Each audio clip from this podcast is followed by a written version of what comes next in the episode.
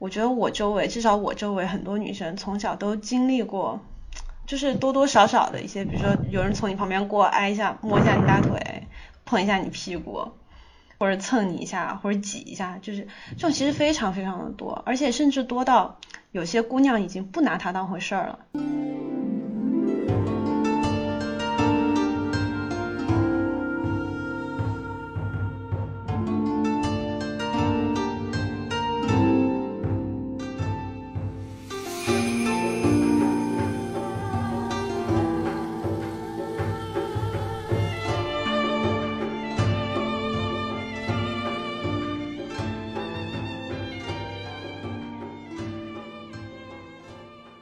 呃，听众老爷们大家好，欢迎来到我们最新一期的微喵评话。大家好。对，大家好，我是尼尔警察，就是谁谁那个如果不打尼尔我就开始打拳。对，大家好。大家好，我是海伯利安警察，就是谁不看海伯利安谁就会被我打拳。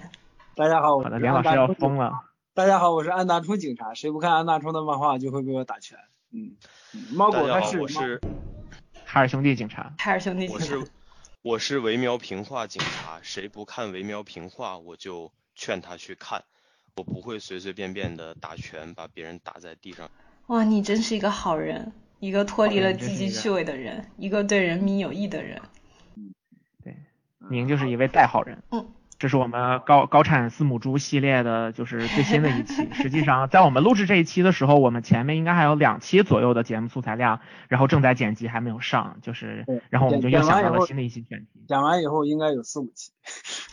我我觉得这个高产四母猪就是目前还被我催促，还有一个重要原因是因为我也开始进入隔离的状态了，就是啊，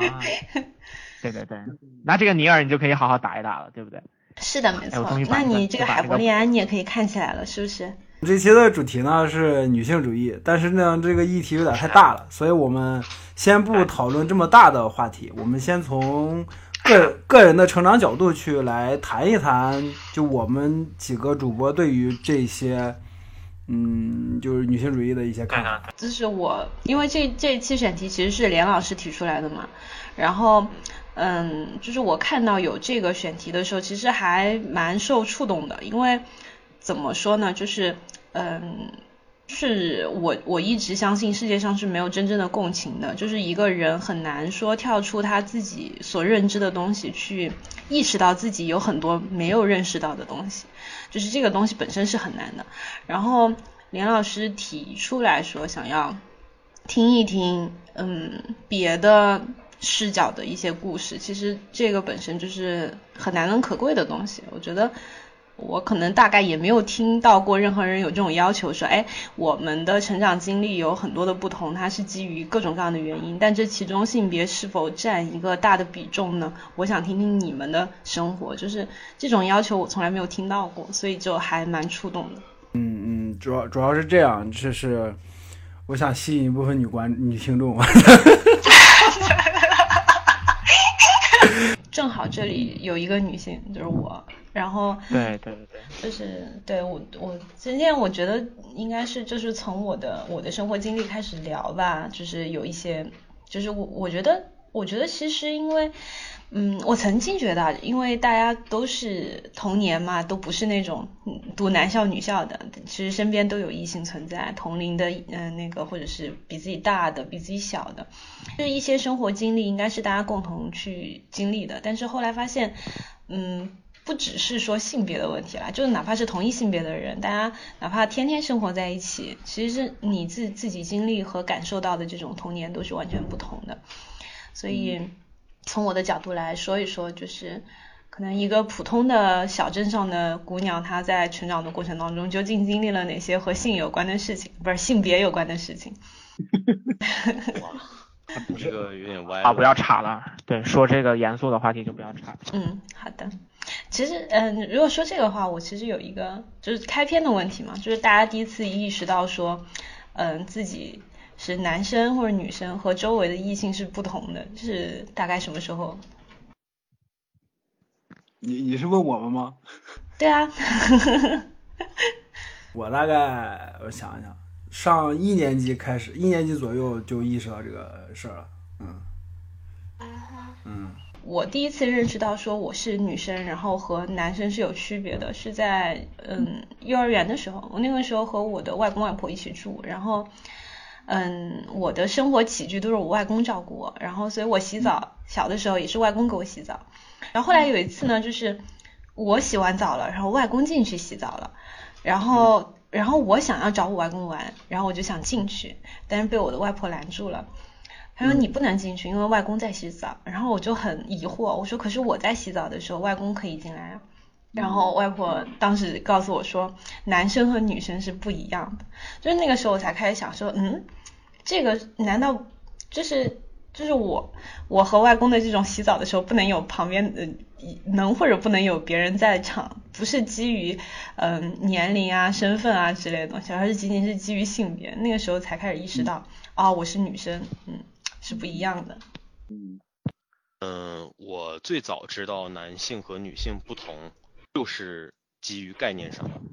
就是我在很小的时候，我已经不记得我还有没有去幼儿园，甚甚至可能是刚刚懂画或者是怎么样的时候。那个时候我记得就是我我应该是我外婆拿着一套识字卡，我就开始特别系统的教我男和女的区别。那个时候没有说的特别详细，但是一直他他在概念上就是就就在强化这种区别，就是比如说外公是男的，外婆是女的，妈妈是女的，爸爸是男的，你是男的，但是你妈妈总愿意把你打扮得像个女的。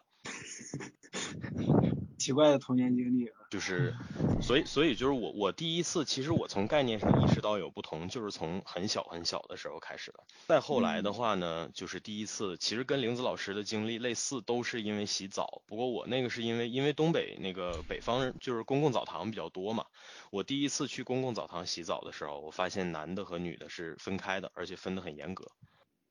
这个时候相当于是就是我在社会实践当中第一次发现，哦，男女是有别的，而且不仅仅是基于概念。虽然那个时候还不是特别清晰具体因为什么，但是我知道那个时候就是不只局限在概念，就是那是第一次在现实社会当中体会到男女是有别的。嗯，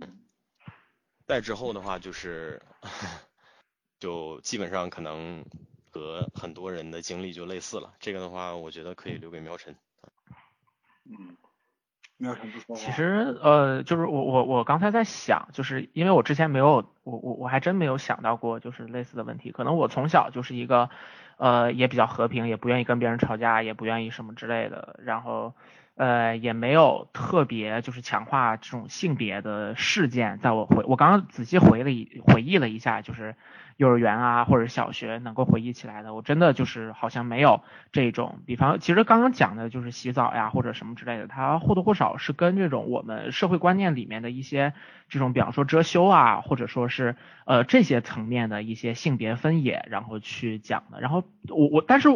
就是我觉得这个是可能确实是很多小朋友都第一次感觉到说，哦，男生原来不能去就是就是跑到女厕所啊或者说是怎么样的。然后或呃很多人都有，但是我好像确实没有就是这样的印象。我可能印象当中第一次说就是性别这个很明显，其实是小学小学的时候，就是男生跟女生之间的那种相互的争斗。就是到了比方呃这个还不是特别小的时候，但是稍微长大一点儿，就差不多可能平均三四年级这样。一般来说到那个时候好像班就是所有的小学呃至少中国小学吧，呃班级里面都会有一种就是男生跟女生之间的那种。我不知道这个具体是因为什么，可能是特别早熟的人有一些已经情窦初开了，然后然后那个有一些人就纯粹就是跟风，然后有一些人就是男生之间相互开玩笑啊怎么样的，然后就会出现这种说男生跟男生玩，女生跟女生玩，然后男生跟女生会会开始比，然后甚至班里面搞那些愚蠢的活动，课间十分钟之类的，会搞一个非常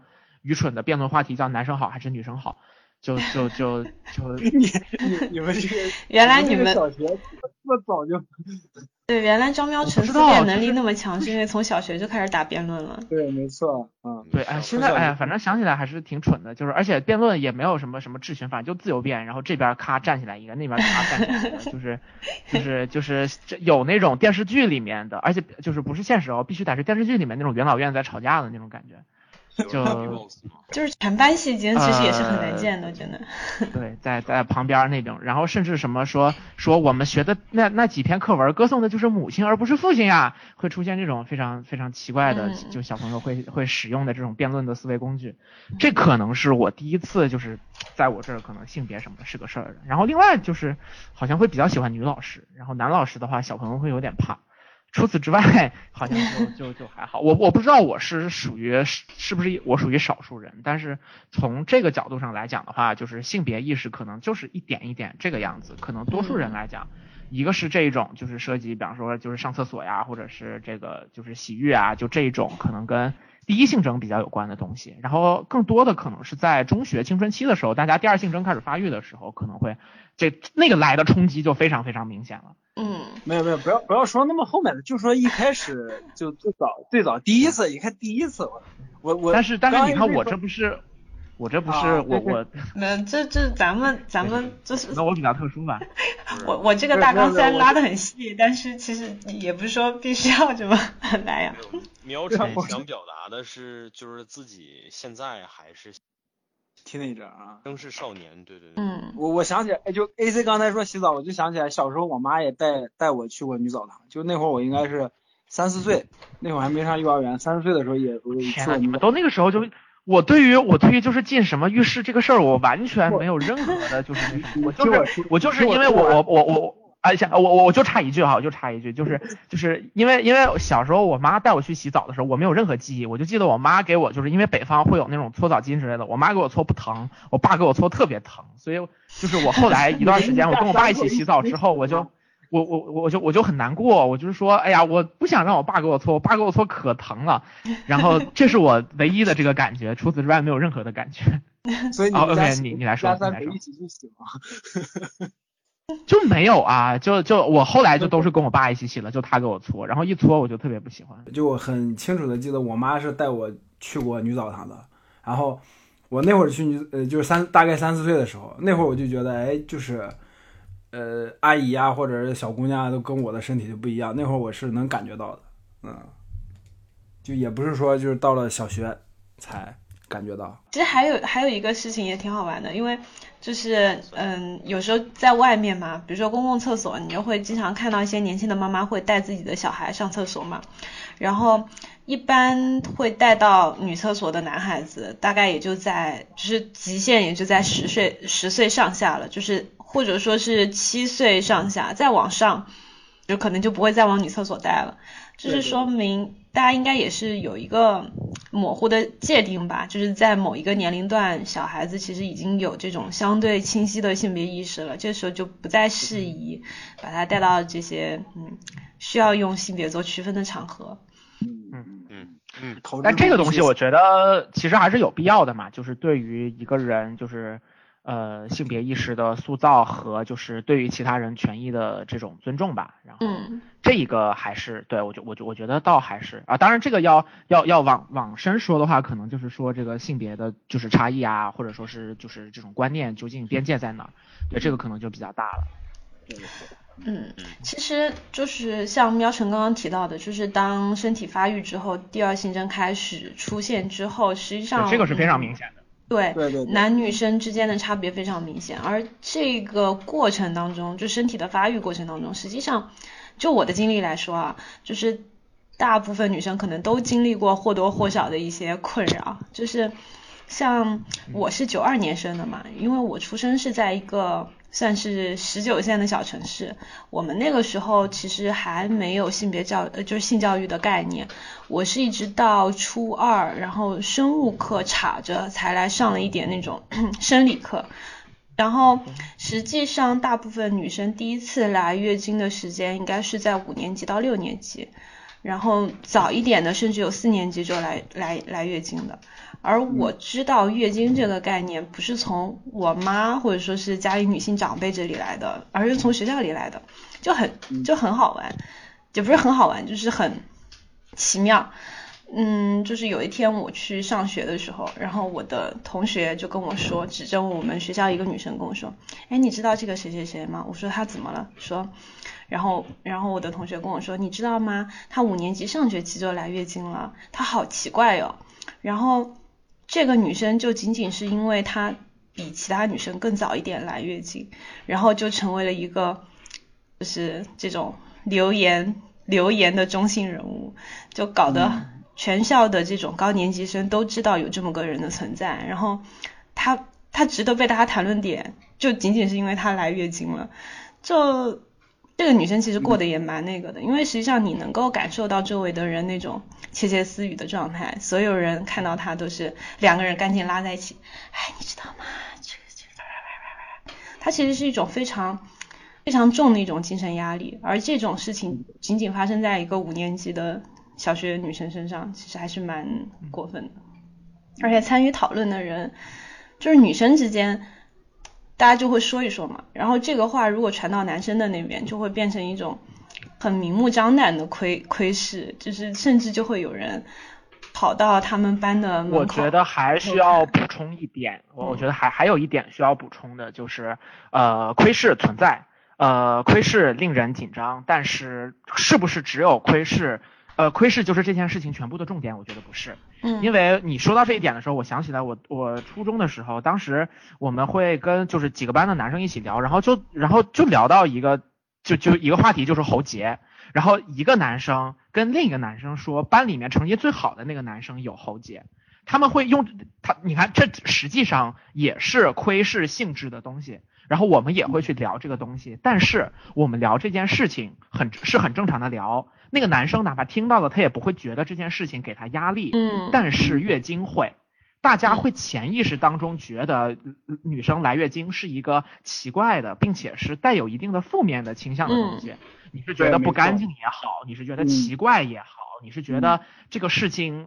太性别化了，就好像他在你的眼中从一个女性从一个女生变成了一个雌性的动物也好，就是这样的一些东西是实际上附带着带颜色的就是窥视的，这种窥视的颜色我觉得才是一个比较大的压力，而这个往高了说其实是对于呃就就是我觉得这个是是一个比较不利的角度的性别差异了。那为什么就是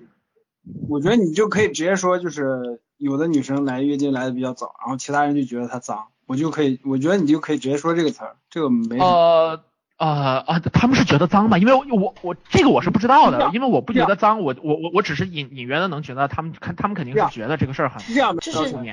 这样标准，就是在一些就大大家的就就就像你刚才说的，就是莫名其妙的就产生了一些负面的东西，然后这个负面的东西是什么呢？就是不知道为什么大家都会觉得。呃，就是关于月经这方面的东西，就是比较 dirty 的一个东西。如果不是这样的话，你像为什么说那个男的的喉结也是第二性征，对不对？对，喉结是胡子呀，然后喉结。为什么那个男的就不会说我我有喉结了？然后大家在窃窃私语的，男的没有那种精神压力。对对，他哪怕觉得奇怪，他也不会觉得说这个东西让我在道德上或者说是什么这种低了一头，他不会有这种。会有一种羞愧感。为什么女生被别人说了那个我来来月经之后看了两个人窃窃私语，他他可能没有听到那两个人在说他什么，但是他就隐约会觉得说啊，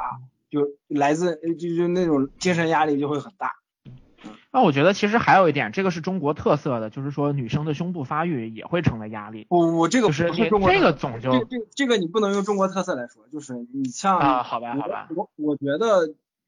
全世界的青少年都是这样的，就不只是中国人这样。但是我我可能是这个事让我印象比较深吧，就是就是女生如果说胸部发育，然后就跑步的时候，男生是真的会看着她开玩笑。我我我我非常不喜欢这种，但是身边所有男生都拿这个开玩笑，而且有然后我不拿这个开玩笑，我就显得不合群。我觉得我开始不合群，就是因为我不想我不想参与这种玩笑。然后我我是从那个时候开始觉得合群很没意思。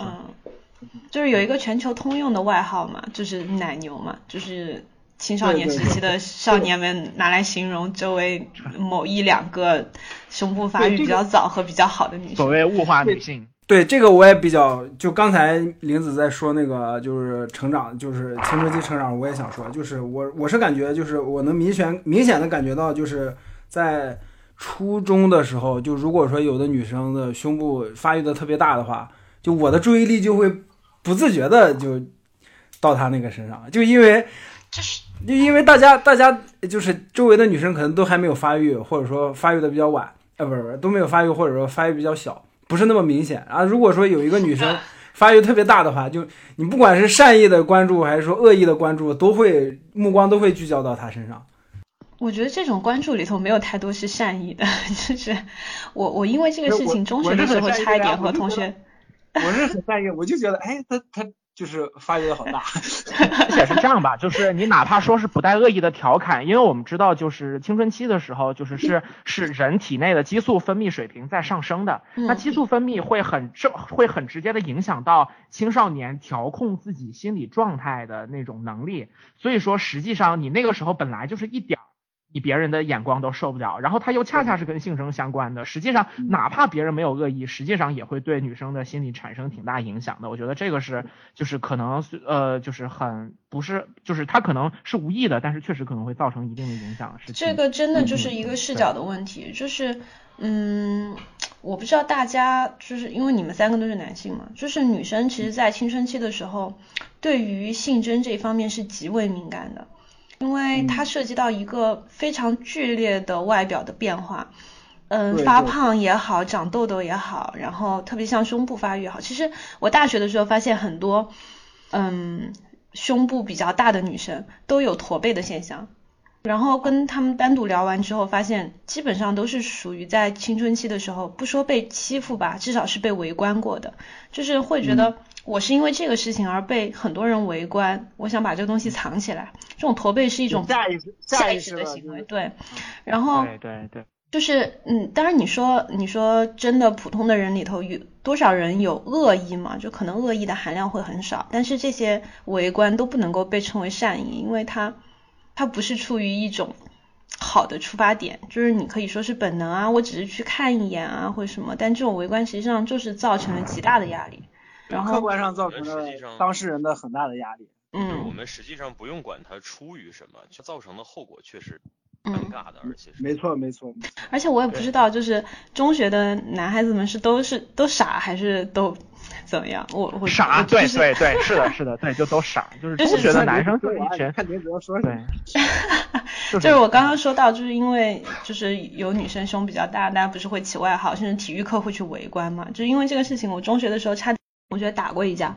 就是他们特别过分。当时我们两个班在上体育课，另外一个班的就是有一个女生，她胸很大，然后夏天就跑起步来就非常明显嘛，然后就一群男生就在旁边看她跑步，一边看一边喊，一波未平一波又起，然后直接把这个女生喊到路根本就跑不了了，就是跑了两步之后哭着就走了。就是这种已经是超越了善意或者恶意的，就是跟这些都没有关系了，他已经我觉得没有办法用这些东西去概括。这就是恶意了。就是我们小我我我们小学班级就是都是我们班级的真人，就平常玩的特别好的几个就是男生，就可以就就就可以因为一个很荒谬的理由，可能就是道听途说的，因为一点什么信息，然后就可以呃，对着班级的某一个成绩特别差的女生，然后穷追不舍的，每天不管是上课还是下课，就是用尽各种各样的方法，包括像林子刚刚说的针对性征上的羞辱，然后以及这个就是可能就是一些普通的，总之就是可以极尽各种各样的方式去针对那一个人，而且是在小学的时候，小学四五年级的时候，嗯，然后仅仅就是因为这个女生，可能可能第一就是。就是用当时的话来讲，就是不知道某个事情还是怎么样的，被人钻了空子了，也可能没有，这个我们现在无从考究，可能仅仅就是单纯因为这个成绩不好或者怎么样，因为小小学的时候这个呃成绩稍微不好一点的，可能多多少少还是会，那个时候其实这种还是歧视还是存在的嘛，大家知道，尤其是女生可能就会过得更加不容易一些，对，就是他们就就可以因为就可以因为这种。可能跟我没有什么这个利益上的冲突啊，或者怎么样，我就是单纯觉得欺负你好玩，那么我们就可以三四个人一起欺负他，从这一天开始一直欺负到放学。嗯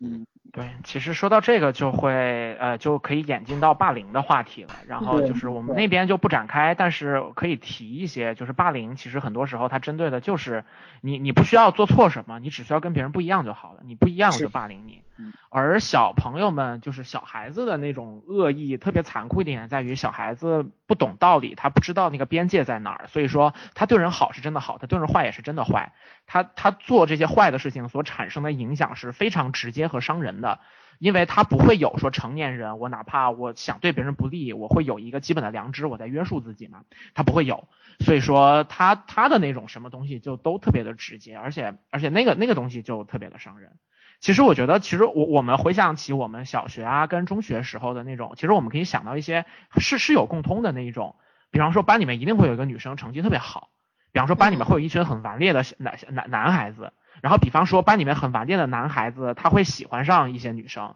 然后比方说有一些有一些男孩子他就是跟那个喜欢的女生，他对他表达自己喜欢感觉的方式是嘲笑他，或者说是开他玩笑，就是用恶作剧的方式来表达。然后呃呃，这个看起来好像出发点很好，但实际上效实际上是不好的。然后然后除了这些之外，还有就是呃，男生跟女生会就是成绩比较好的人，然后会争会会比这个成绩怎么样。然后会有一些女生就是就是我们刚刚提到的发育的比较早，然后变成就是大家一起攻击的攻击的这种人，就是这些其实我觉得实际上特别具有群众基础。就是我觉得所有的听众就是只要听到这一段，他脑海当中都会浮现出他小学的时候就是班里面出现的一些人和一些事情，因为其实我觉得这是属于我们的共同记忆吧，呃，大家都有这方面的，因为我们整体上来讲，呃，我们人多呀，然后性教育的一些缺失呀，还有就是就是整体上对于霸凌这件事情，学校的疏于管理这些事情它可能都是存在的，然后很多种子可能就是这么种下的吧。对，其实这个地方我提一句可能有点歪楼，但是我我我我我觉得我还是想提一下，就是就是就是我还是说回那个很具体的事，就是你知道当年我们班级那个女生为什么能够被欺负成那样吗？嗯，因为她家里面没有人管她，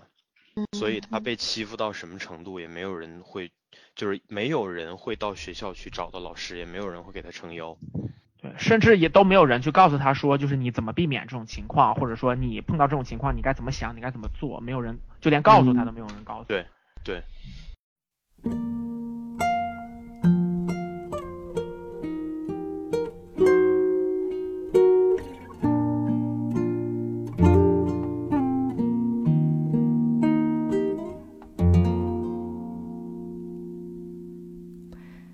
Desperado,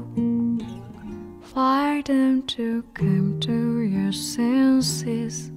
You've been out riding fences for so long now. Oh, your heart won, but I know that you got your reasons. These things that are pleasing you can hurt you somehow.Though the draw the queen of diamonds bar, she'll beat you if she's able. You know the queen of heart is always your best bet. Now it seems to me so fine things have been laid upon your table, but you only want the ones that you can't get. Desperado.Oh, you ain't getting no younger. Your pain and your hunger, they're driving you home. And freedom, oh, freedom, that just some people talking.其实就是我我原来会觉得就是有一些问题啊，它可能是因为比如说性教育缺失而造成的，但是实际上青少年的好奇心它就在那里，就是当有一一些人他的性征发育的比较明显的时候，大家就是会有那种好奇的围观。我后来中学初中二年级的时候，我们学校不是就增加了就是嗯这种基础的性教育的课程嘛，其实我觉得就是完成教育局的一个任务，然后就分配给了我们生物老师。然后但实际上那那一一小段简短的性教育反而加深了这种误解和和好奇，就是他们并没有消解掉这些东西。而且他我当时特别不理理解的一点就是性教育课程是男女生分开上的，就是女生只教女生的部分，男生只教男生的部分。然后然后因为我们学校也没有安排就是说男生和女生统一都同时一起上课，不是的，是讲到一半老师说好，现在男生们全部都出去，然后班上就这种思维其实就跟那个就是男生跟女生不进同一个浴室，原因是什么呢？是因为不能看到对方的羞处，其实就是这样的一个思维。他本质上就是执行性教育的这个老师，他并不真正了解性教育的实质是什么，然后应当使用怎样的教学法去进行教学，他他是他是不了解的。他反正就是我你给我这个任务了，那我就把它讲完呗。我反正实在实在不行我就把课本念一遍，然后我可能做个课件儿什么的，就是最好的了，就是这样。其实那个我觉得增加的那一段东西，我这么说可能会显得有点极端或者有点绝对，我实际上觉得增加那段东西很蠢，没有什么作用，基本上可以认为是没有什么作用，就是它可能会它可能会起到一个相当于是让你大大体上有个印象，但是我们都知道那段东西当年在课上放完了以后真实的效果，我们班级可能没有玲子这个就是他们描述的这种场景那么极端啊，我们是男生女生是在一块上的，但是我们生物老师就让我们把书翻到那一页的时候，他自己都不愿意多讲，嗯，因为他自己本身就是他他放不开，他还没有我们下面的人放得开，是的，是的，他也排斥这个。对，而且就是还有一个尴尬的地方在哪儿，就是我们只要一翻到那一页，就是当时有有有男性和女性这个生殖器官的那个剖面图，其实那是一个就是很科学的一个一个一个图片嘛，其实应该就是让你了解它的构造，但是只要一翻到那一页，所有人都开始笑。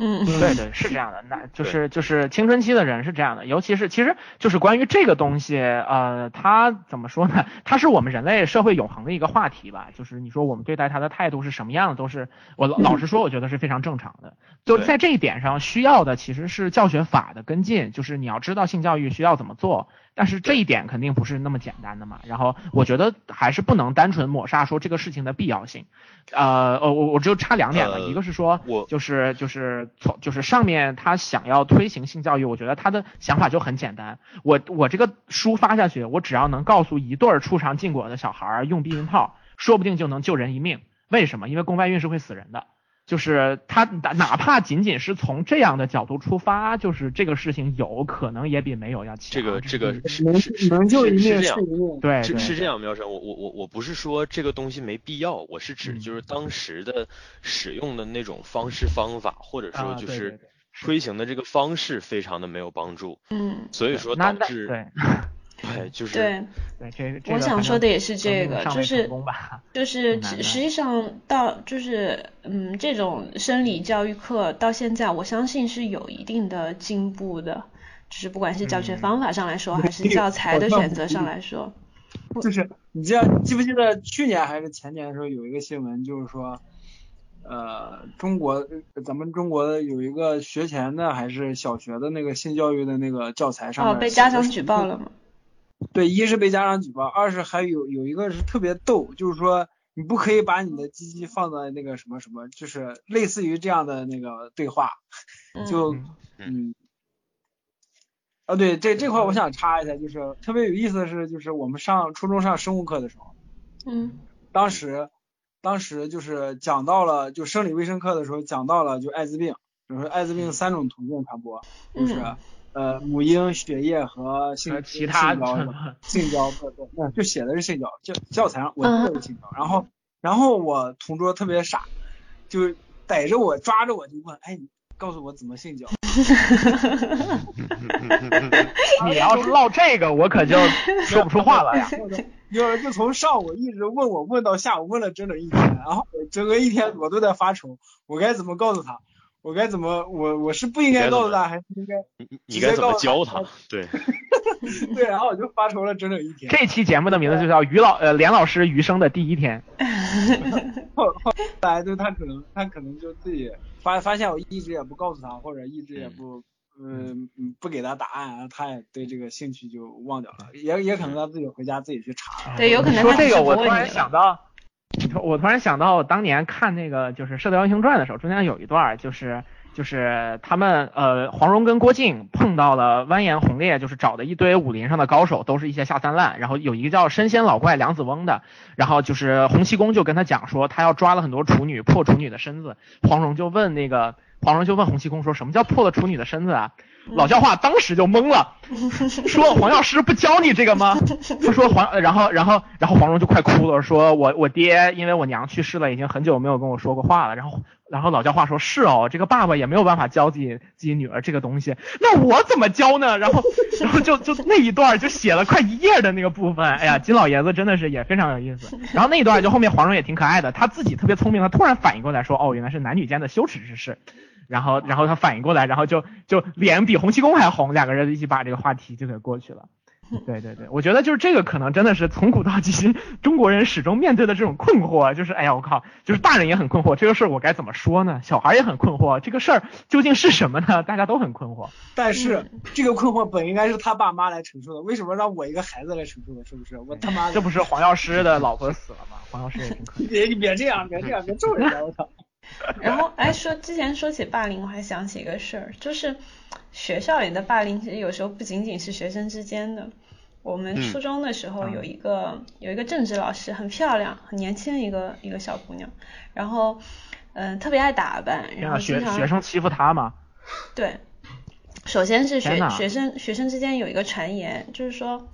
这老师这么漂亮，然后呢嗯、呃、每天衣服每天换，她有那么多衣服，她肯定是因为自己年轻漂亮嫁了个有钱人。然后因为这种流言的广泛传播，我们班当时有几个刺儿头一上她的课就不听话，甚至有一次就是闹得很严重，当时我们学校还处分了几个学生，就是这个老师上课的时候学生不听话，然后呢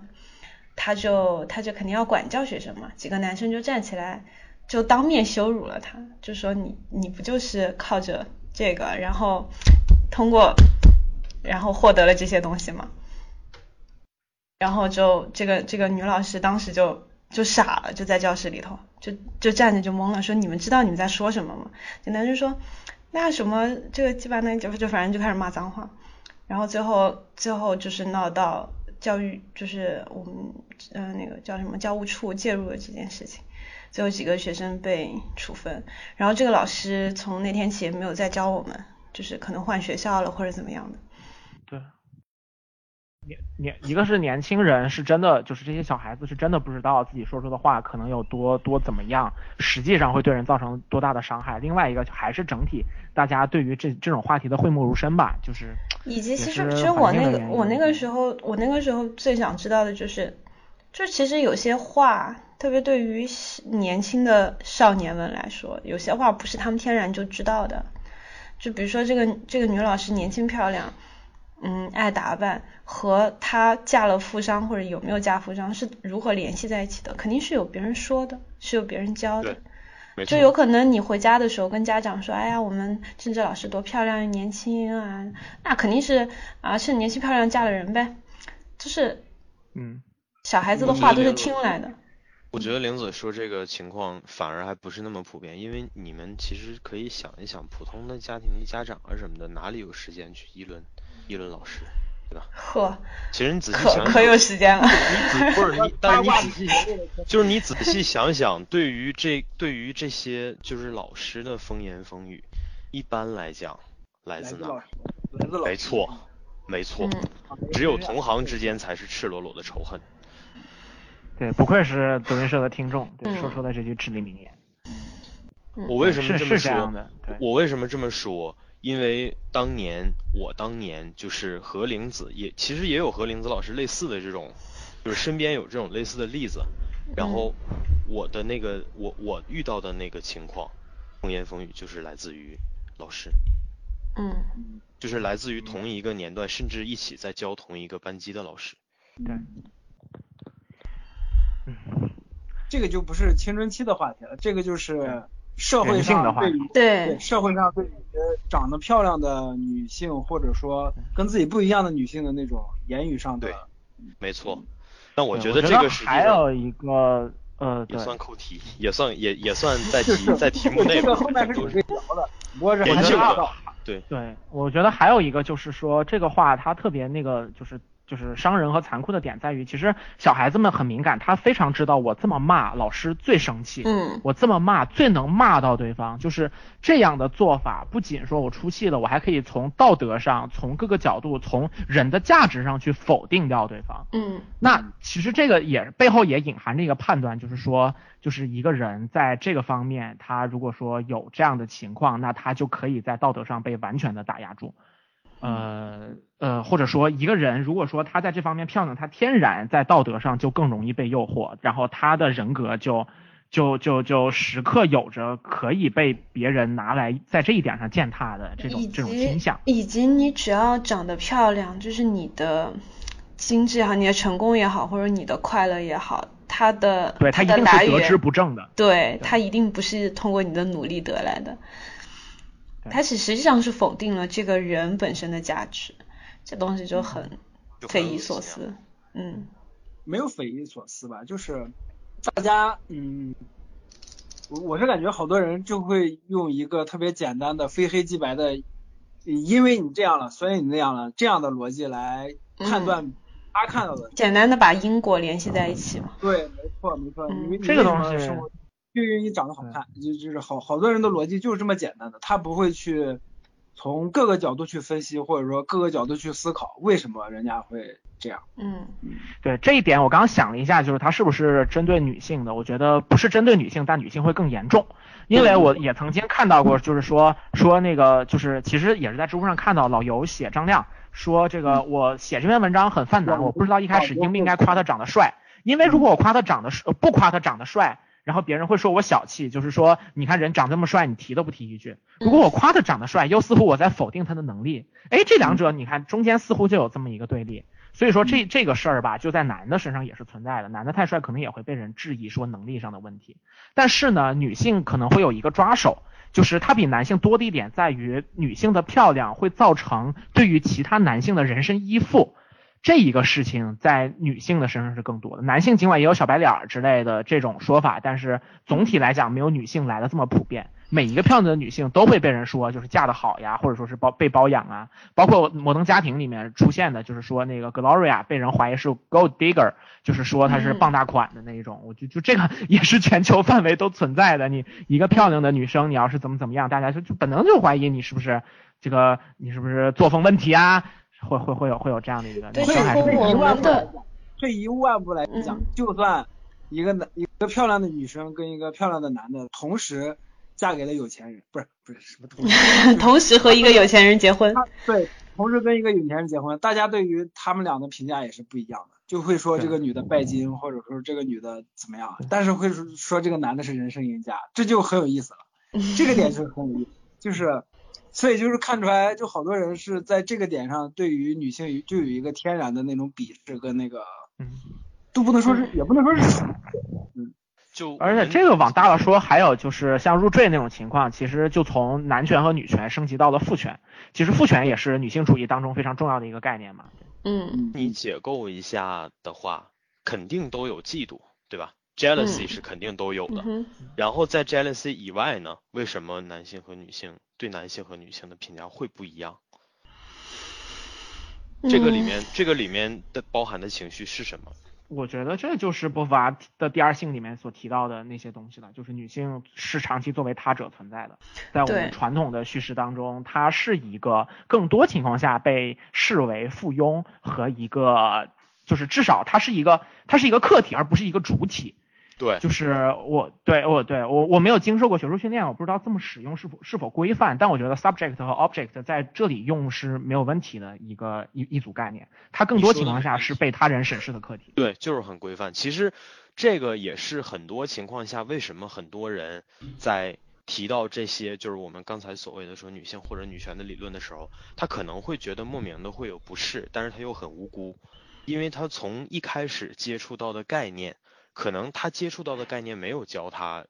就是这些你说恶意也好或者怎么样也好，但是因为这些概念的形成就是基于那样的意识，基于这样或那样的意识、嗯、对对对，所以当他接触到这个概念的时候，他并没有那样的想法，但是他拿来用的直接就是这个东西。对对对，这是他赖以思考。对，这是他长期赖以思考。被语言驯化了，他是被语言体系给驯化了。对对，被外在的东西驯化的。所以这个实际上就是为什么就是所谓的田园或者怎么样，就是这个概念为什么现在在国内引发了这么多人的反感，这个是矛盾的根源。本来我就是一个比较女权的人嘛，然后呃，这里必须要解释一下，不是田园女权啊，所以就是因为田园女权感觉是这两年、哎、没有必要解释，说女权就是女权，好吧，女权女权就是女权，女权不是主要是、啊、主要田园就田园，主要是我是基于我是想说、就是、我喜欢吃田园脆鸡堡，妈的。我是想说，就最近这这几年就，就就可能就不知道什么原因，可能就我我接触不到的原因，然后就是这个词语就是在中国互联网上已经彻底变味了，就不是当时我接触到这个词儿的那个一开始的意思了。嗯，就总之大家只要一听见这个词儿，就就已经有一种特别。你现现在听我，反正我不知道别人，我现在听到这个词儿，第一感觉就是激烈抗争，然后，而且是特别极端的那种，不是说我一开始接触到那种，纯粹的是有一种，呃，为自己的利益去发声的那种比较平缓的那种，嗯，意思了，嗯，我想想这个该怎么表达，嗯，准，我的感觉是这样的，嗯。哎，你什么意思啊？就是，就是、就叫杠起来了吗？你站着说话不嫌腰疼是不是？是不是不嫌腰疼？是不是不嫌腰疼？哦，腰好疼！你经历过这些吗？腰好疼！朋友们，就就是就是这种，对，就是这种。其实是这样子的。我跟你说，你这就是，你知道我们当年跟 A C 老师打游戏语音的时候，就是分分钟就是我们俩就相互呛呛起来了，就这种。你要你要习惯，你要慢慢习惯这种，就是德云社每天听着德云社睡觉的朋友说话就是这个节奏。没有，我就是很具象的给大家展示一下连老师，让连老师产生的那种感觉的，就是具体是什么样的，就是这个样子，特别真实。对，没错，就是这样。嗯，就是有一句老话叫没有流血的就不叫革命嘛，就是其实有些东西它过于根深蒂固了，然后你如果不表现的声嘶力竭，其实没有人会听你在说什么。然后事实上是各国变法无从流血开始，若有请自四同史，康有为这样说道、嗯、是的，说没了。然后然后但是事实上其实我觉得到现在大家应该也发现，就是哪怕你已经声嘶力竭了，就是就是不听的人就还是依然不会听，就对啊，就人类没有、啊、没有真正的共情嘛。哦，对，是这样，是这样，这样，对对对，我想起来了，就是现在的这个，就现在中文互联网语境下的女权，给我的感觉就是一种，嗯，也不能说是男权吧，就是，呃，根深蒂固的那种思维的变种，就是实际上他们还是建立在。固有呃，建立在原有的那个理论框架之下，或者说原有的那种思思维模式的框架下面，就其实现在好多人说的女权，其实并不是真正的女权，所以就好多人在说女权这个，就好多人在说女权的时候，就会把这个词改成女性主义。它就是就是我们说这种思潮，它真正的发源其实是相当于是现代的西方嘛，然后他们对于这个词的本来的名字就叫 feminism。然后它很，它就是针对女性这个性别本身，然后去讲的一个东西。然后权利的权，就是伸张权利的诉求，就这件事情其实是一个比较比较形而下的这么一个部分。然后但是呢，就是形而下的东西对于大家生生活的影响是比较直接的，所以说很多在国内跟上来的，就是可能它就比较。他先想的也是这些形式下的问题，所以说女权这两个字儿可能是这么出来的。当然我们假如具体聊这个问题，可能还需要考就是考证一下，就是国内这个词语它整个的含义的流变。但其实最早来说，就是出现的其实就是一个女性主义，然后去去表达女性她们的在这个社会整个社会关系当中的存在，实际上应该应该应该有的位置，然后并且在这个基础上去倡进行一些平等啊层面的一些倡导，这个我觉得是比较本质和内核的东西。在我的理解里头，就是女女权所诉求的到底是什么，就是我们我们之前有过一些讨论，就是一些人就是所谓的田园女权嘛，所谓的田园女权说什么叫田园女权呢，就是打着女权的幌子，不追求平权而追求特权。然后我们会觉得这可能是嗯，在这个女权群体里头相对来说异端化的一个部分。但是回过头来说，你就是就是你讲价嘛，都是这样子的，就是你的目标价格是把它压到四百五十块，你讲价肯定其实要先喊四百块，然后再慢慢缩回去。所以就是嗯，有些有些行为它必须要极端，当你去追求的时候你一定要极端，然后最后获得一个相对不那么极端的你心目中的结果。嗯，但是当然这个这个东西通俗的来说就是矫枉过正嘛。对，就是我在进行整个的一个新的议题的推动的时候，它它一定并且必须是过激的。呃就是这两个词也不一样哈，一个是一个是实然层面，一个是应然层面。嗯嗯、呃、就是你你一方面是说，就是我们在就是确定一个，这相当于是我们对于当下的整个社会现实是不满意的，那我们需要表达我们的诉求，我们需要重新塑造这个社会现实，同时我们需要改变很多人的观念。那我们在改变这件事情的时候，它如果是温和的，那它的效果很难会好。嗯，并且如果它是温和的，它很难最大程度上的团结所有认同就是就是认同这个观点的不知道的人。就是比方说呃女性的女性主义的想法是天然的符合很多女性的诉求的，但是但是如果说你把这个东西说的非常有道理，那它必然会拉高这个东西影响他人的门槛。那在这样的就是情况之下，可能比方说只有我我我说的特别有道理，我只能吸引就是知识分子，我只能吸引读过书的人，而且还是读过书的女性。那在整个既有的就是已有的社会现实当中，读过书的女性本来就是少数了，只团结她们的效率肯定不如我想个办法把所有人都煽动起来，对不对？而且从另一个角度来说，就是如果你把这个东西说得很有道理的话，其实很多人自己他也能想得到这些东西。改变他人认知本身就是一个伴随着痛苦和就是认知被改变的人的不安定感的这么一个过程。很可能就是对于很多男性来说，这个问题他仅仅是想到，他最终也会觉得有道理的，但这个认知改变的过程他是非常的不适应的。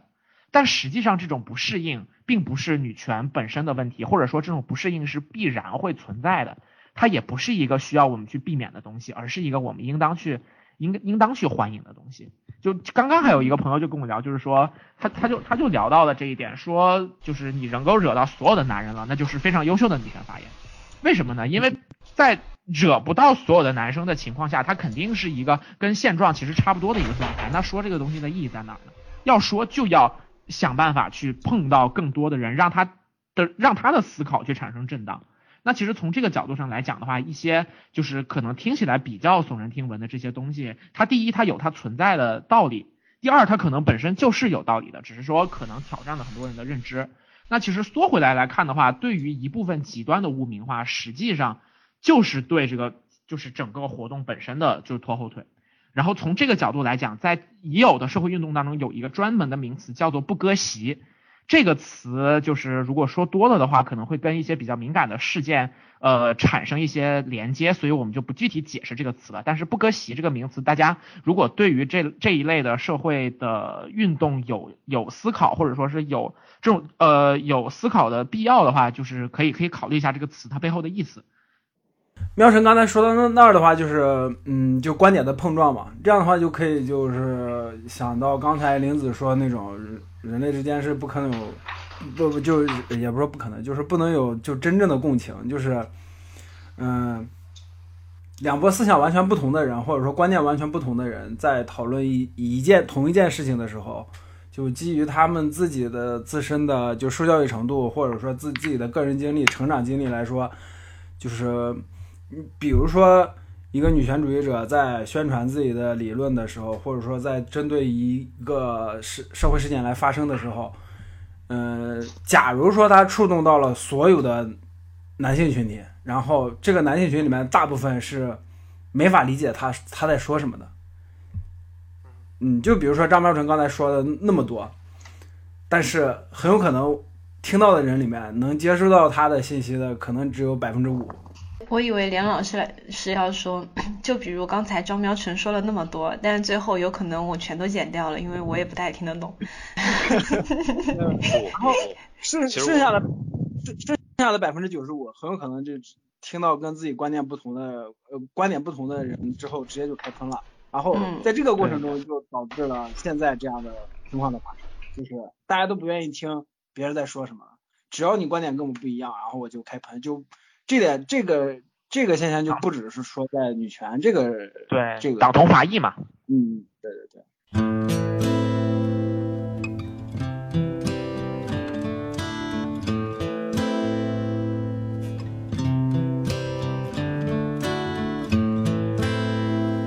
I hurt myself today to see if I still feel. I focus on the pain, the only thing that's real. The needle tears a hole, the old familiar sting. Try to kill it all away, but I remember everything. What have I become? My sweetest friend, everyone I know goes away in the end, and you could have it all, my empire of dirt. I will let you down, I will make you hurt.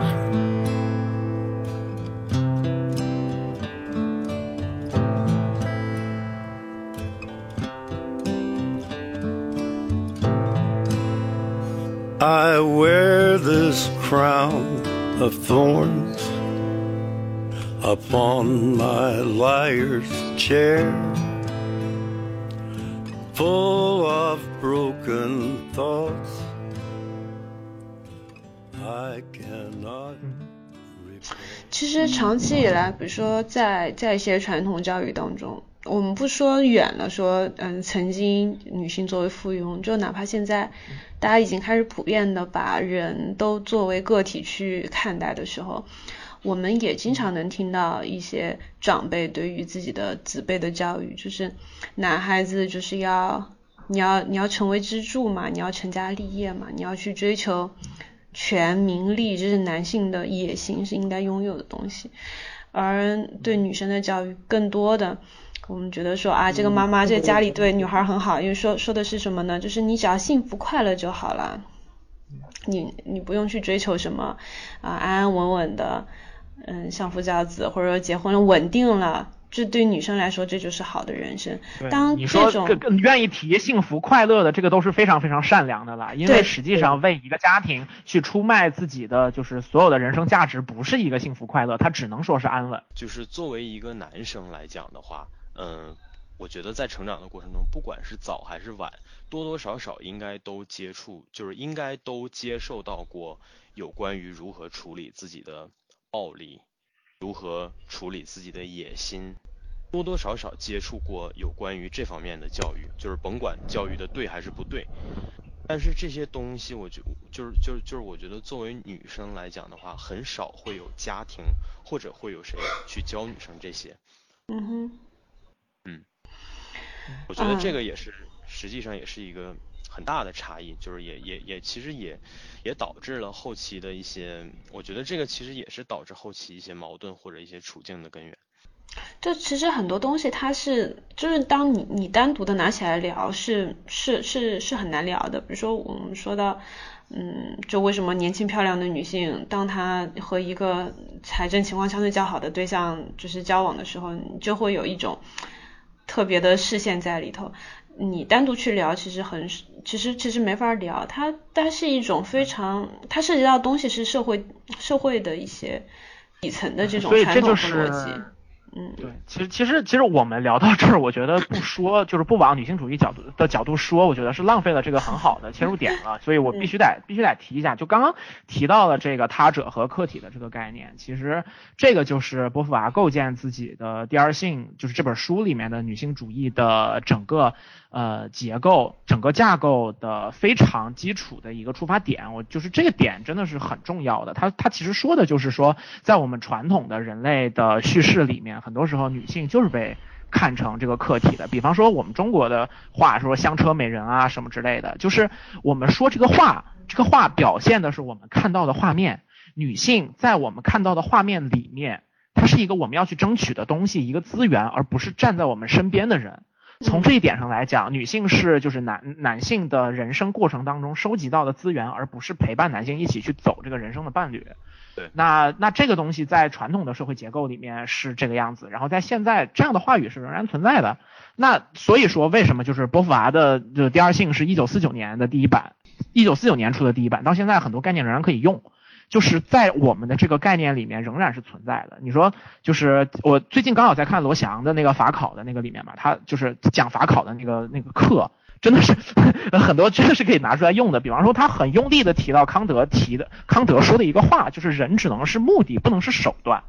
我觉得这个事情就可以很直接的放到我们的这个议题里面来，就是为什么我们老说物化女性不好呢？就是就是物化变成了一个其实很常用的一个词，因为它就是存在的。然后那它的问题在哪儿呢？什么叫人只能是目的，不能是手段？就是说人是我们，人是主，它其实说的就是人应当是主体而不是客体，它不是一个给你获取的资源，它不是一个就是让你怎么样去支配的一个东西。那你看我们前面说说这个就是它漂亮，然后我们就把它往这种手段的方向去想，对吧？我就觉得它它那个就是获取成功是一个结果，然后它的漂亮是它的一个一个途径，然后一个工具，这其实还是把它不当作是就是不当作目的而当成手段的这么这么一种判断，然后这么一个倾向。你说到这儿就可以，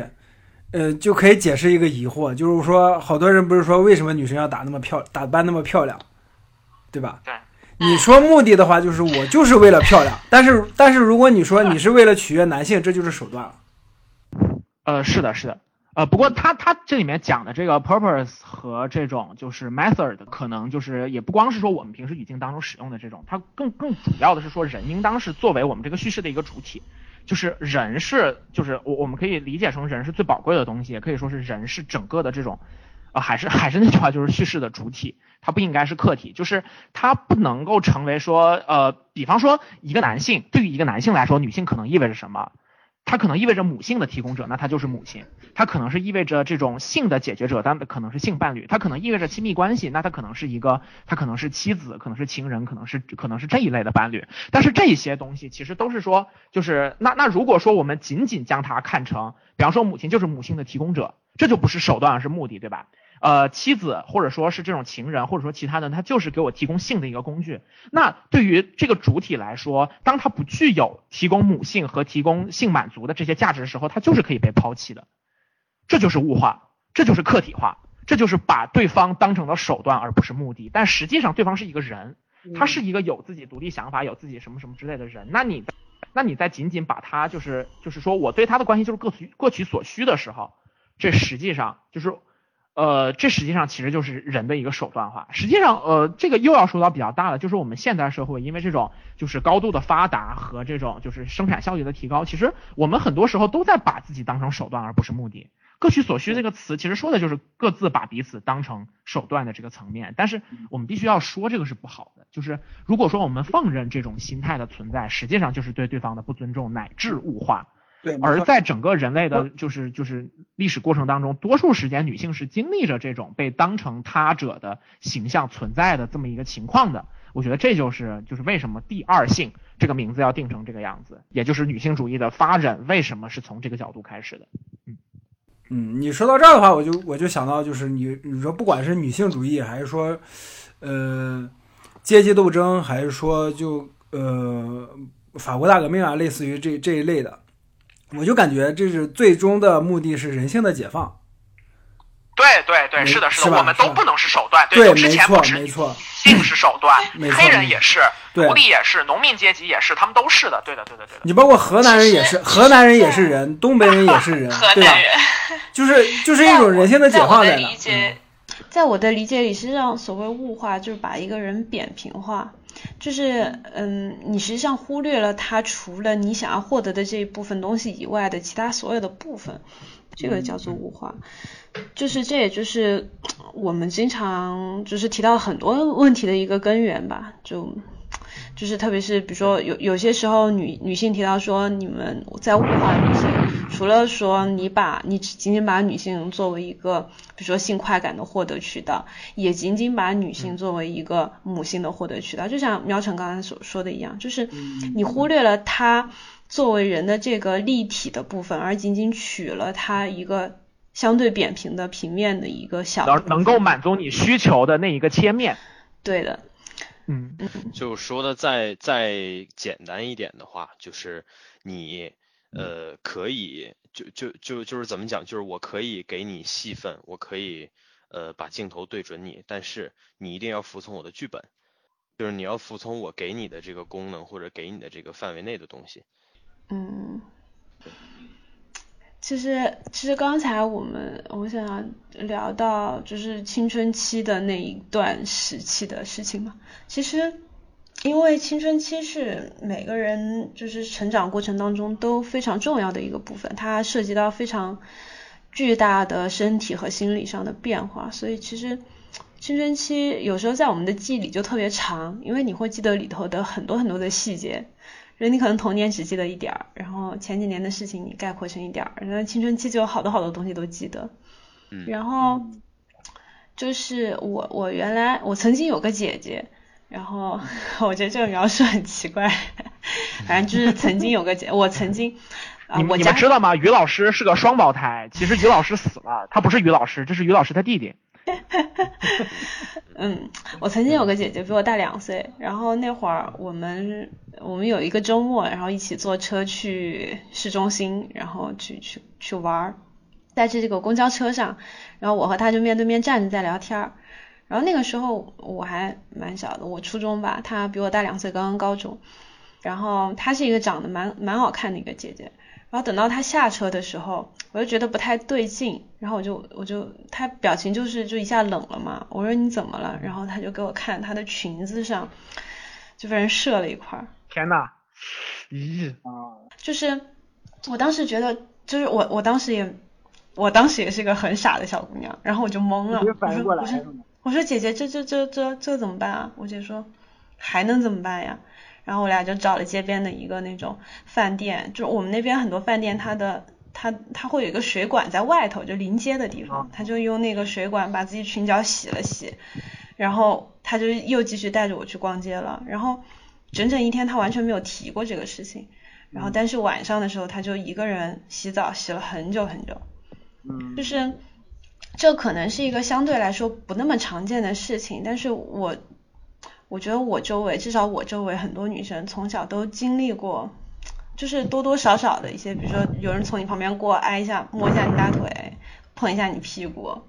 或者蹭你一下，或者挤一下，就是这种其实非常非常的多，而且甚至多到有些姑娘已经不拿它当回事儿了，就是人挤人的时候摸一下屁股大腿什么的，因为它实在太常见了。如果你要把它当回事儿的话，你天天都得进去警察局，就是你天天都得抓人进去。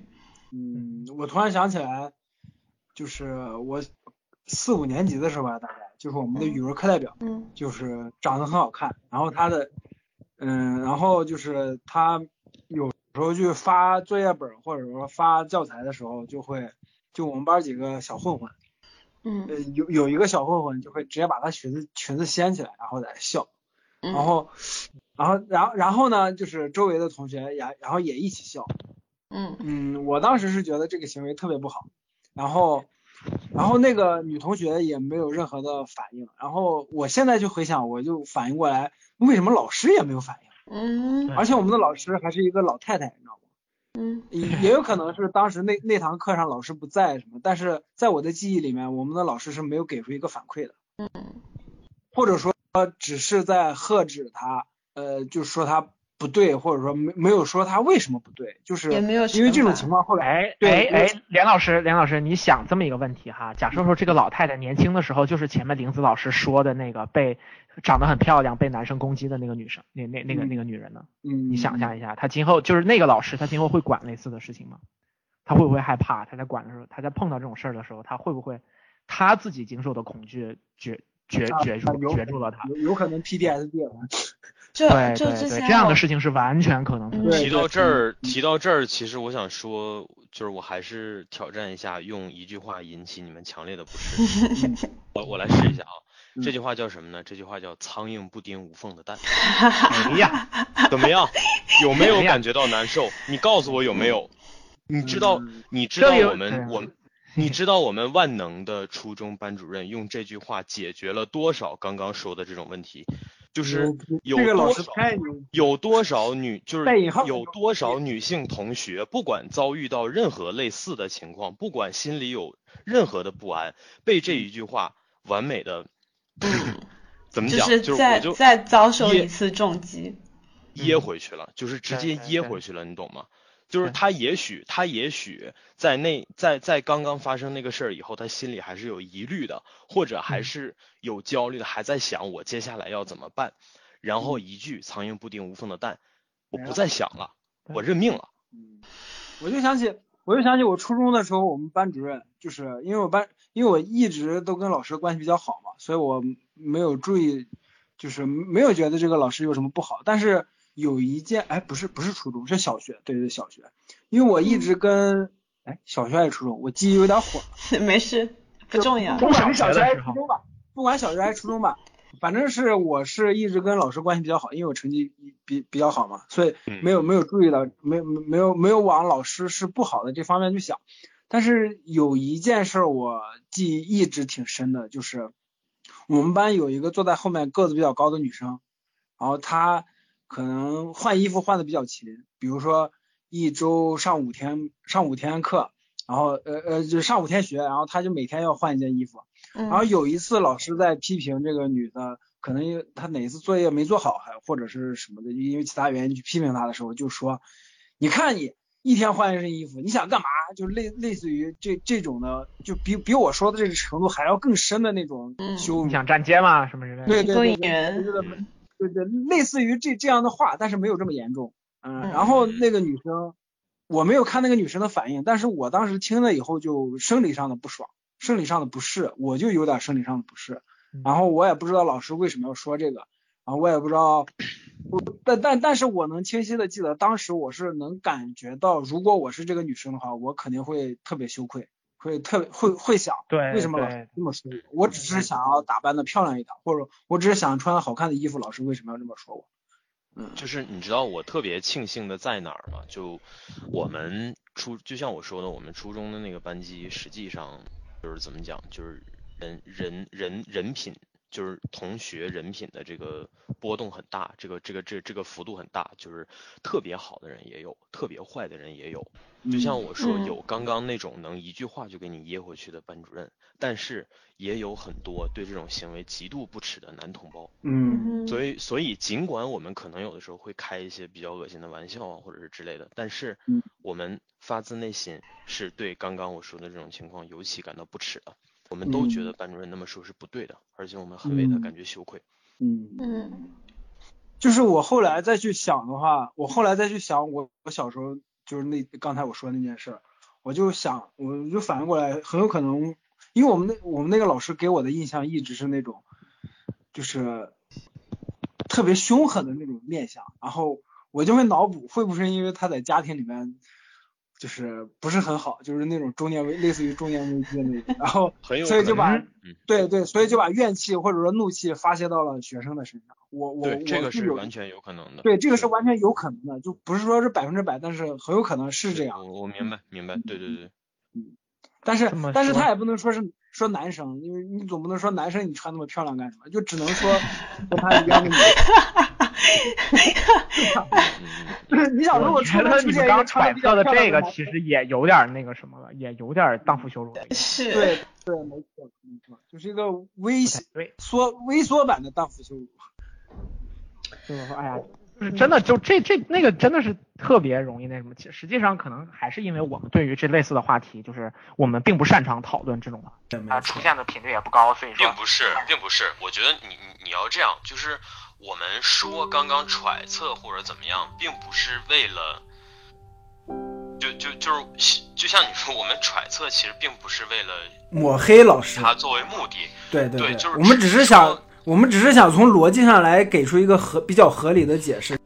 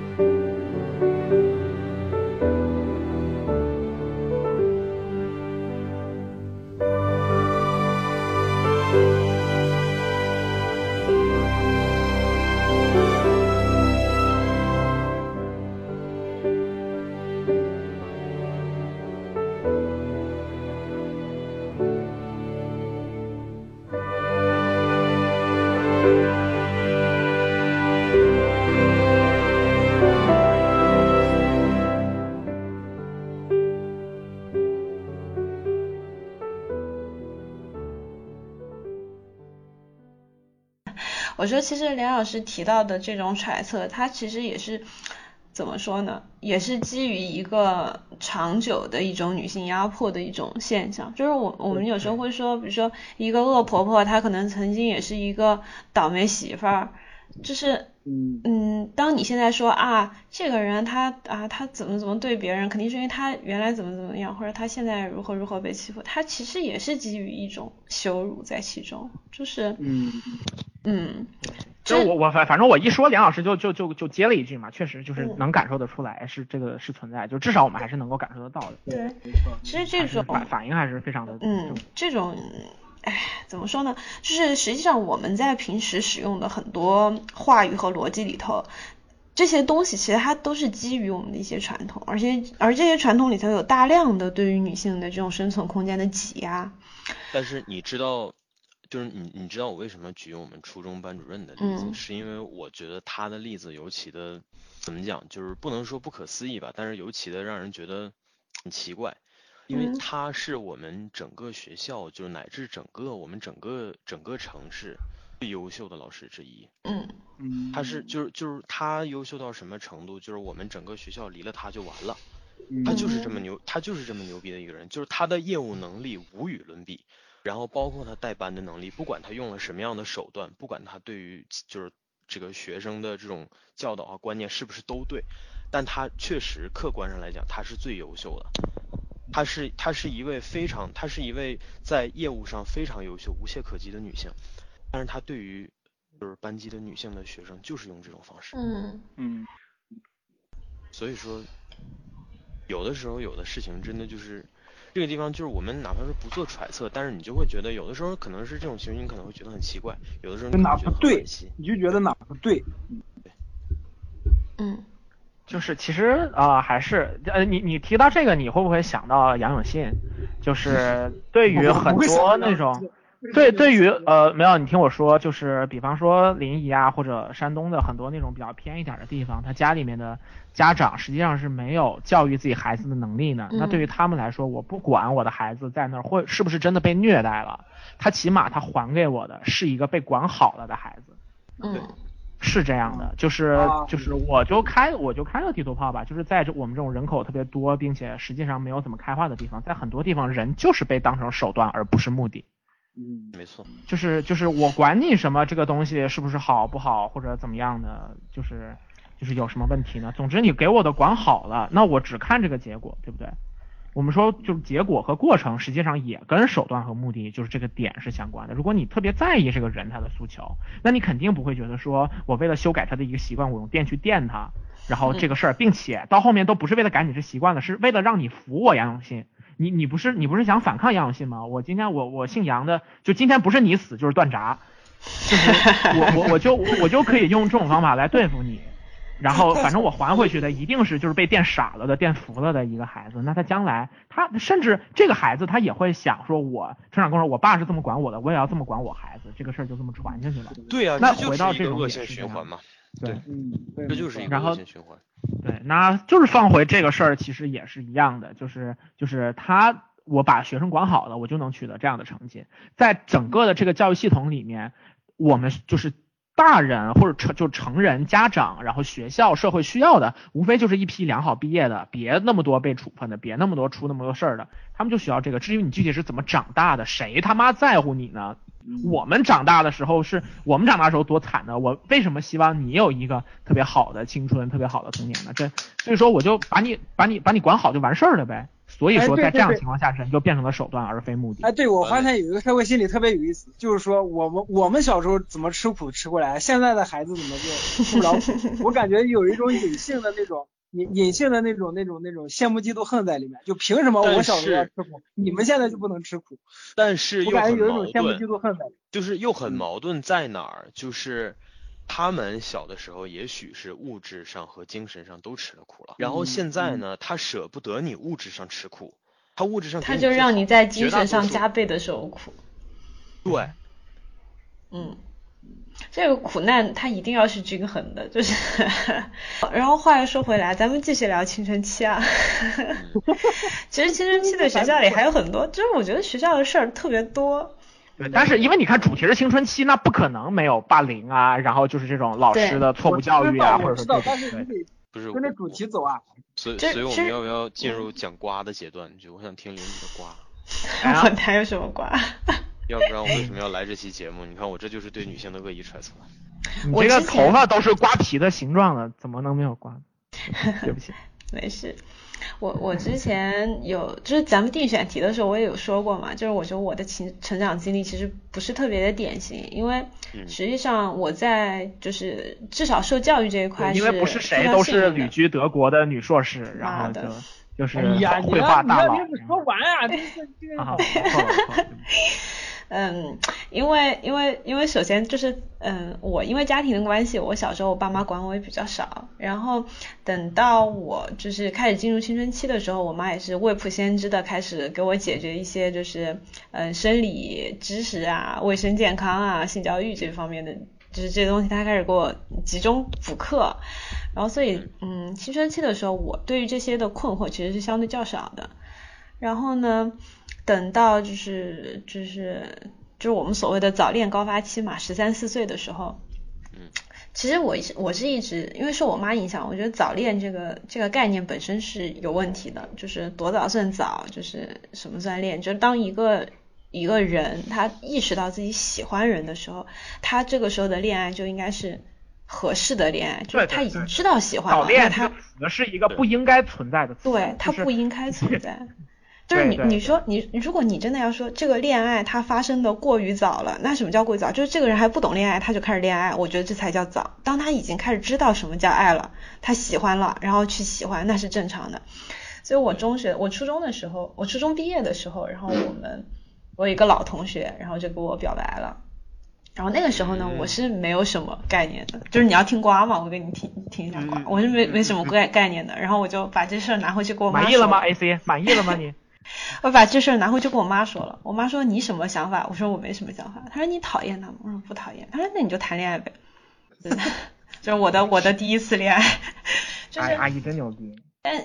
但因为这件事情吧，然后就是我就突然意识到说，哎，我我算不算早的？然后后来我当然我高中同同学会的时候发现，早的，咱们小学的时候就有同学在谈恋爱了，嗯、其实不算早的。嗯，高中小学肯定有，就是哪怕哪儿管，就是各种小学的肯定是有的。然后高中的时候，高中的时候呢，就是因为嗯，会涉及到一个大家都比较在意的高考嘛，然后所以这种会影响一切影响学习的事情，就开始成为学校严防死死守的东西。然后就高中就是我觉得哪个学校应该都有吧，就是要谈恋爱的小情侣，然后。嗯如果是发生在俩人成绩都差不多的情况下，就还字罢了。然后如果说是女生比男生成绩好得多，我觉得经常会听到一句话吧，就是老师会说你怎么那么不自爱呢？嗯，是的。哎，我操，对吧？你怎么那么不自爱呢？这个话根本不用高中，好吧？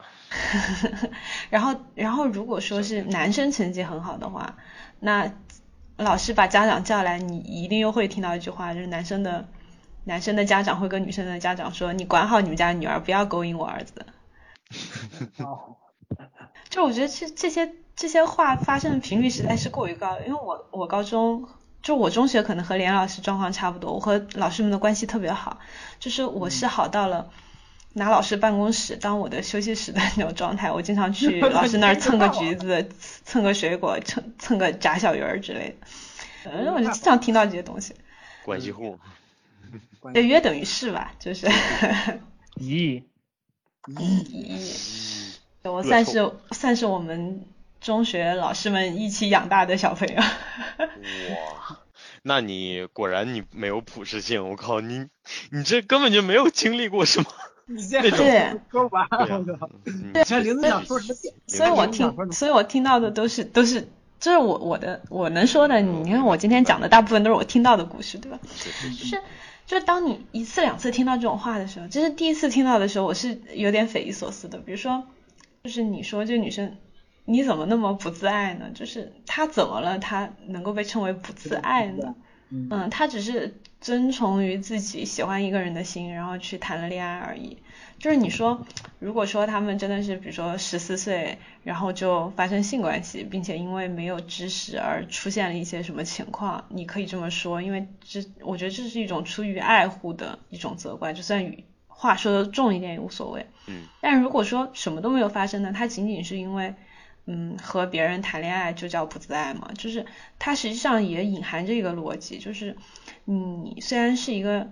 是一个人，但是你你你是有附属属性的，你是有所谓在你成年之后，然后把自己嫁给另外一个人这样的一个属性在里头的，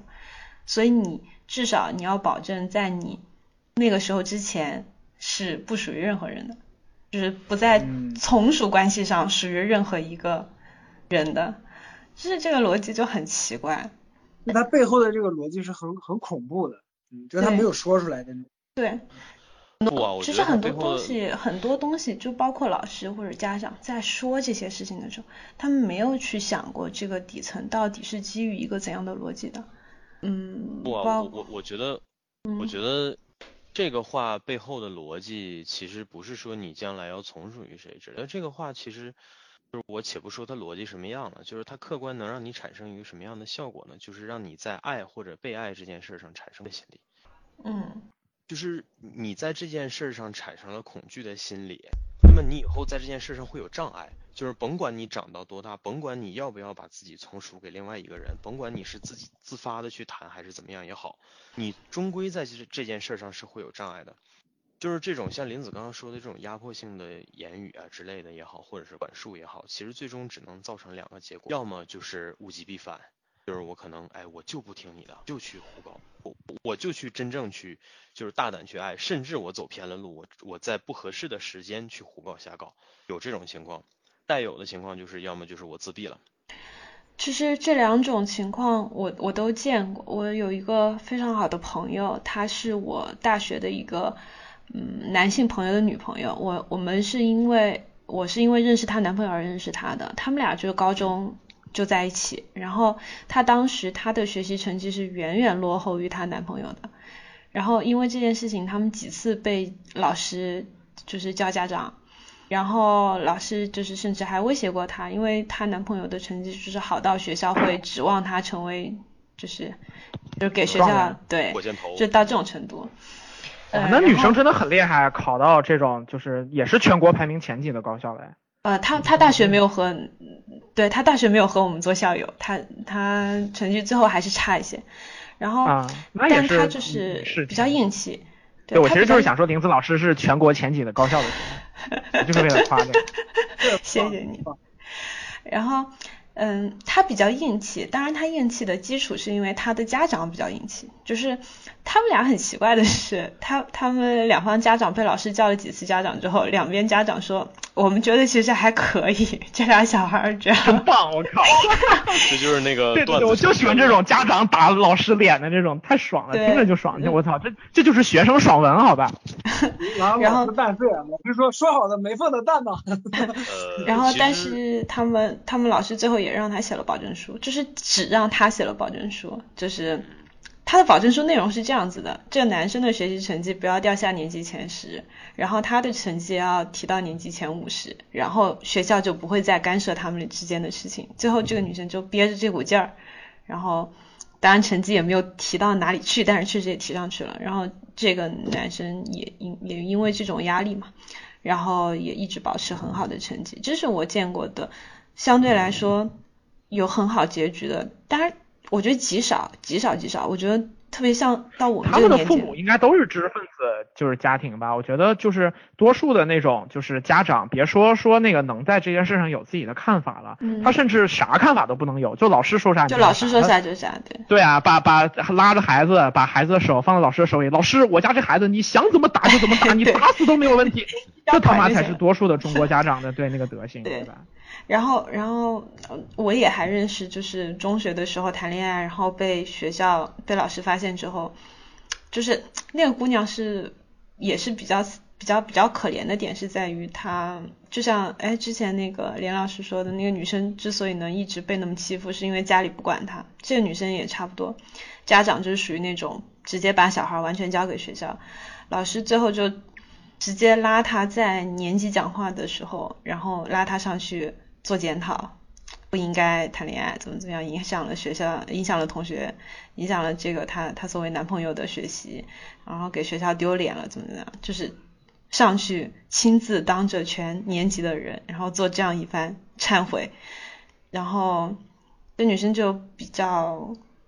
相对较大的一个心理阴影在这里吧，就是虽然她平时看起来也是个蛮开朗的女生，然后也一直嘴里说着啊，我一定要找一个我喜欢的，我一定会怎么怎么样，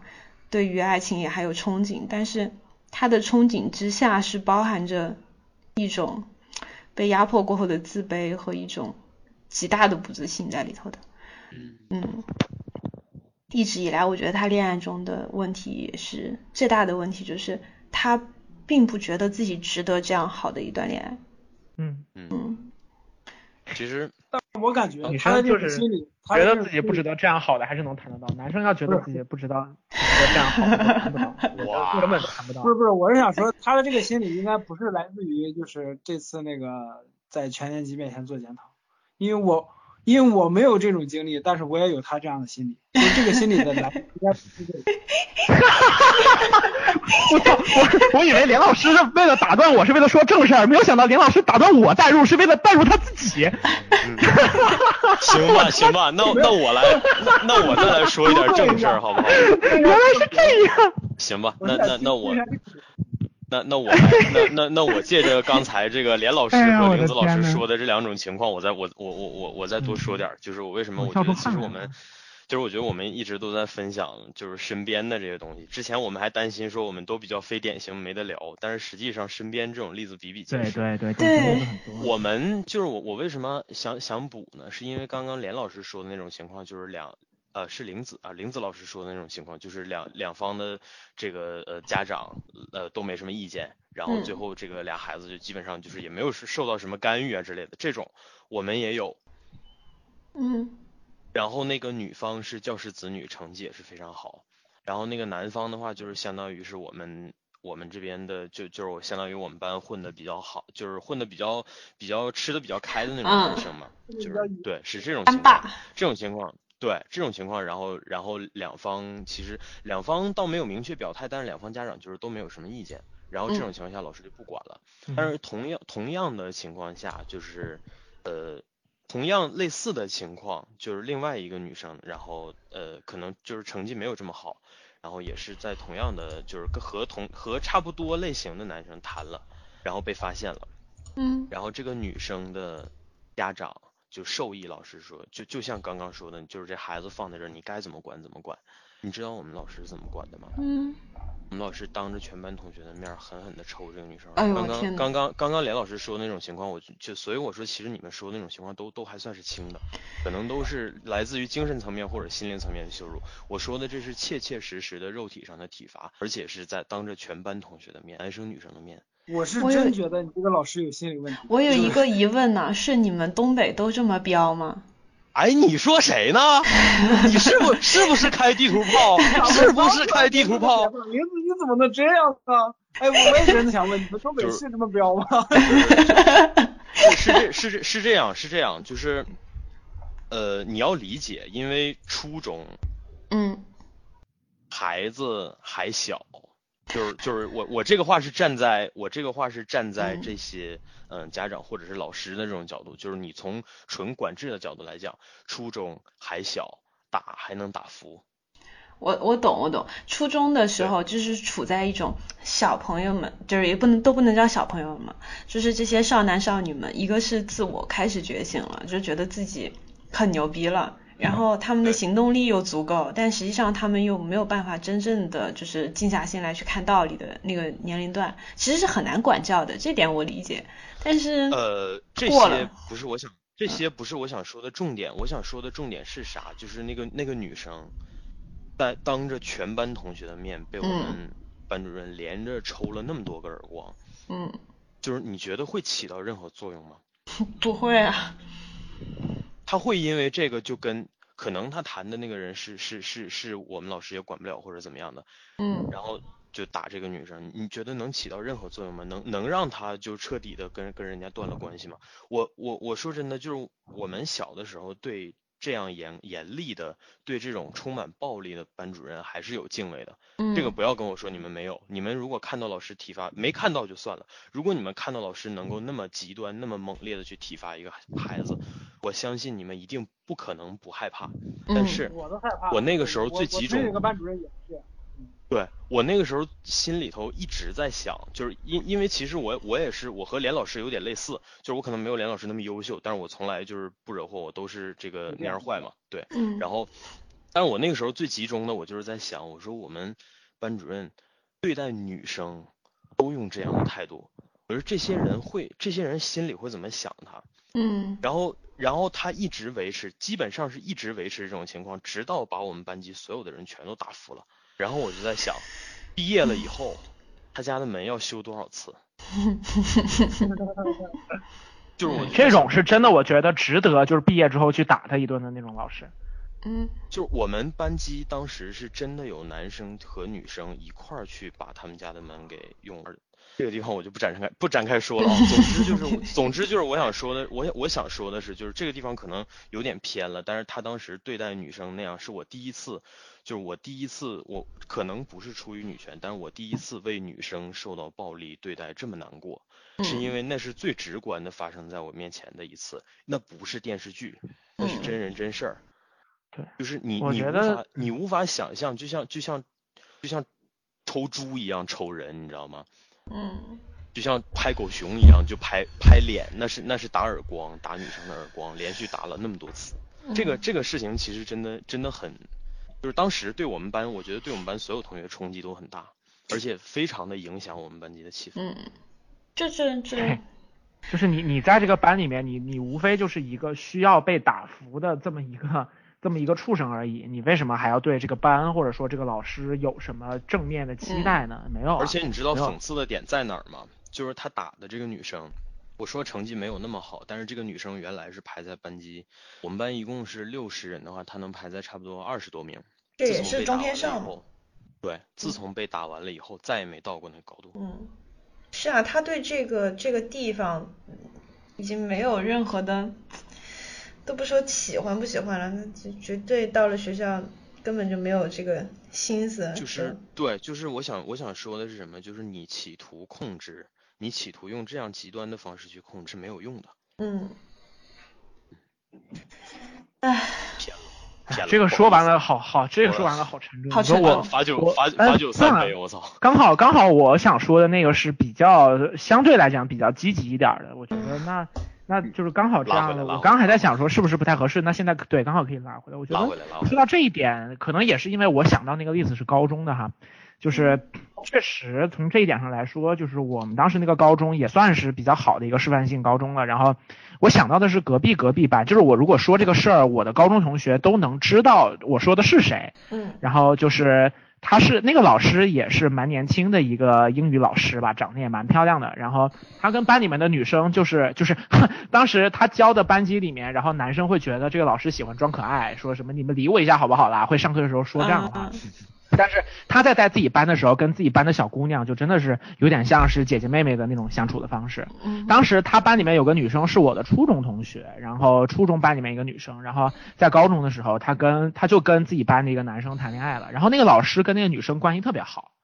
然后我是毕业之后看那个女生写的 Q Q 日志，我才知道说他谈恋爱的事情。他们高中的时候，他们班主任就知道，班主任单独找他去谈话了，对他说了这样的话，就是说对于不同的学生应当有不同的管理方式，对于你来说我觉得就是盲目的管教和直接喊停肯定不是适合你的方式，我也不希望给你的就是高中生活造成这样的伤害，但是你必须答应我这个事情不会影响你的学习，你不要让我为今天没有强力的管教你而感到后悔，而感到惭愧。嗯，然后就是那个女生说，就是这个事儿对她影响特别特别大。就是那个老师叫，就是英文名叫 Dante， 然后她说，就是这老师会是我一辈子都非常感谢的一个人。虽然说现在他们俩还是分开了，但是我觉得就是你一个，你作为一个高中的女生哈，你能够感受到你在上学的时候，就是你的老师对你有这样程度的一个共情和、嗯、和就是对你的这种在意，对对对，这种善意，我觉得真的是特别特别美好的事儿。我就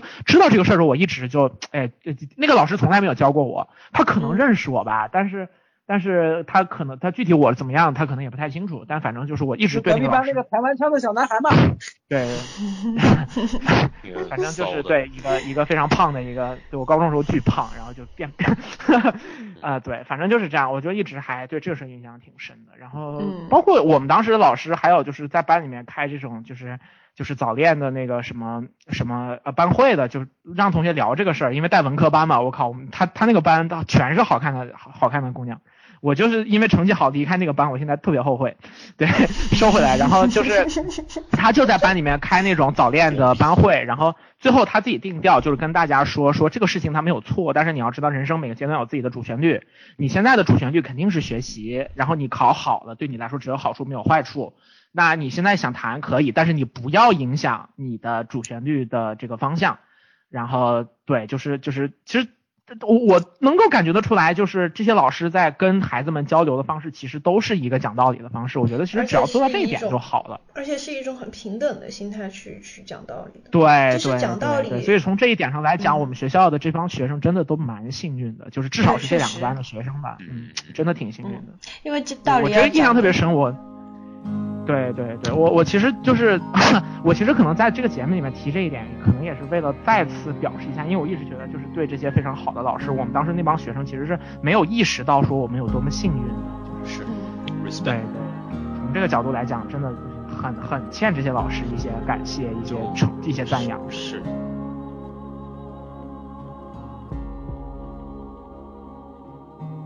This is how it works.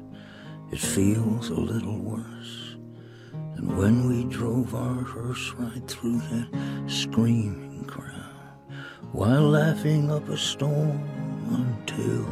we were just bone, until it got so warm that none of us could sleep and all the styrofoam began to melt away and we tried to find some worms to eat in the decay, but none of them were home inside their catacomb. A million ancient bees began to sting our knees while we were on our knees, praying that disease would leave the ones we love and never come again. And on the radio we heard November rain, and that solo's really long. It is a pretty song.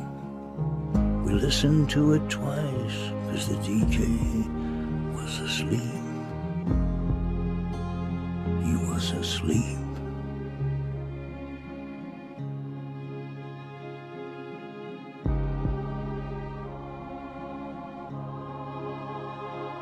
No, this is how it works. You're young until you're not, and you love until you don't, and you try until you can't. You laugh until you cry, and you cry until you laugh. And everyone must breathe until their dying breath. No, this is how it works. You peer inside yourself, and you take the things you like and try to love the things you took. Then you take that love you made and you stick it into someone else's heart, pumping someone else's blood. Then walking arm in arm, you hope that don't get harmed. And even if it does, you would just do it all again.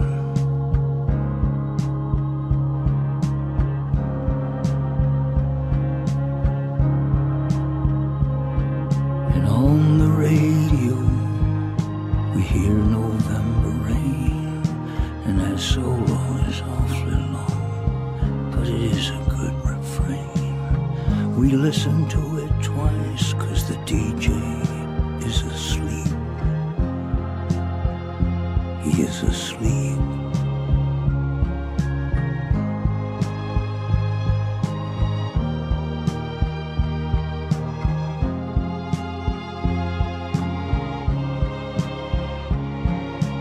On the radio,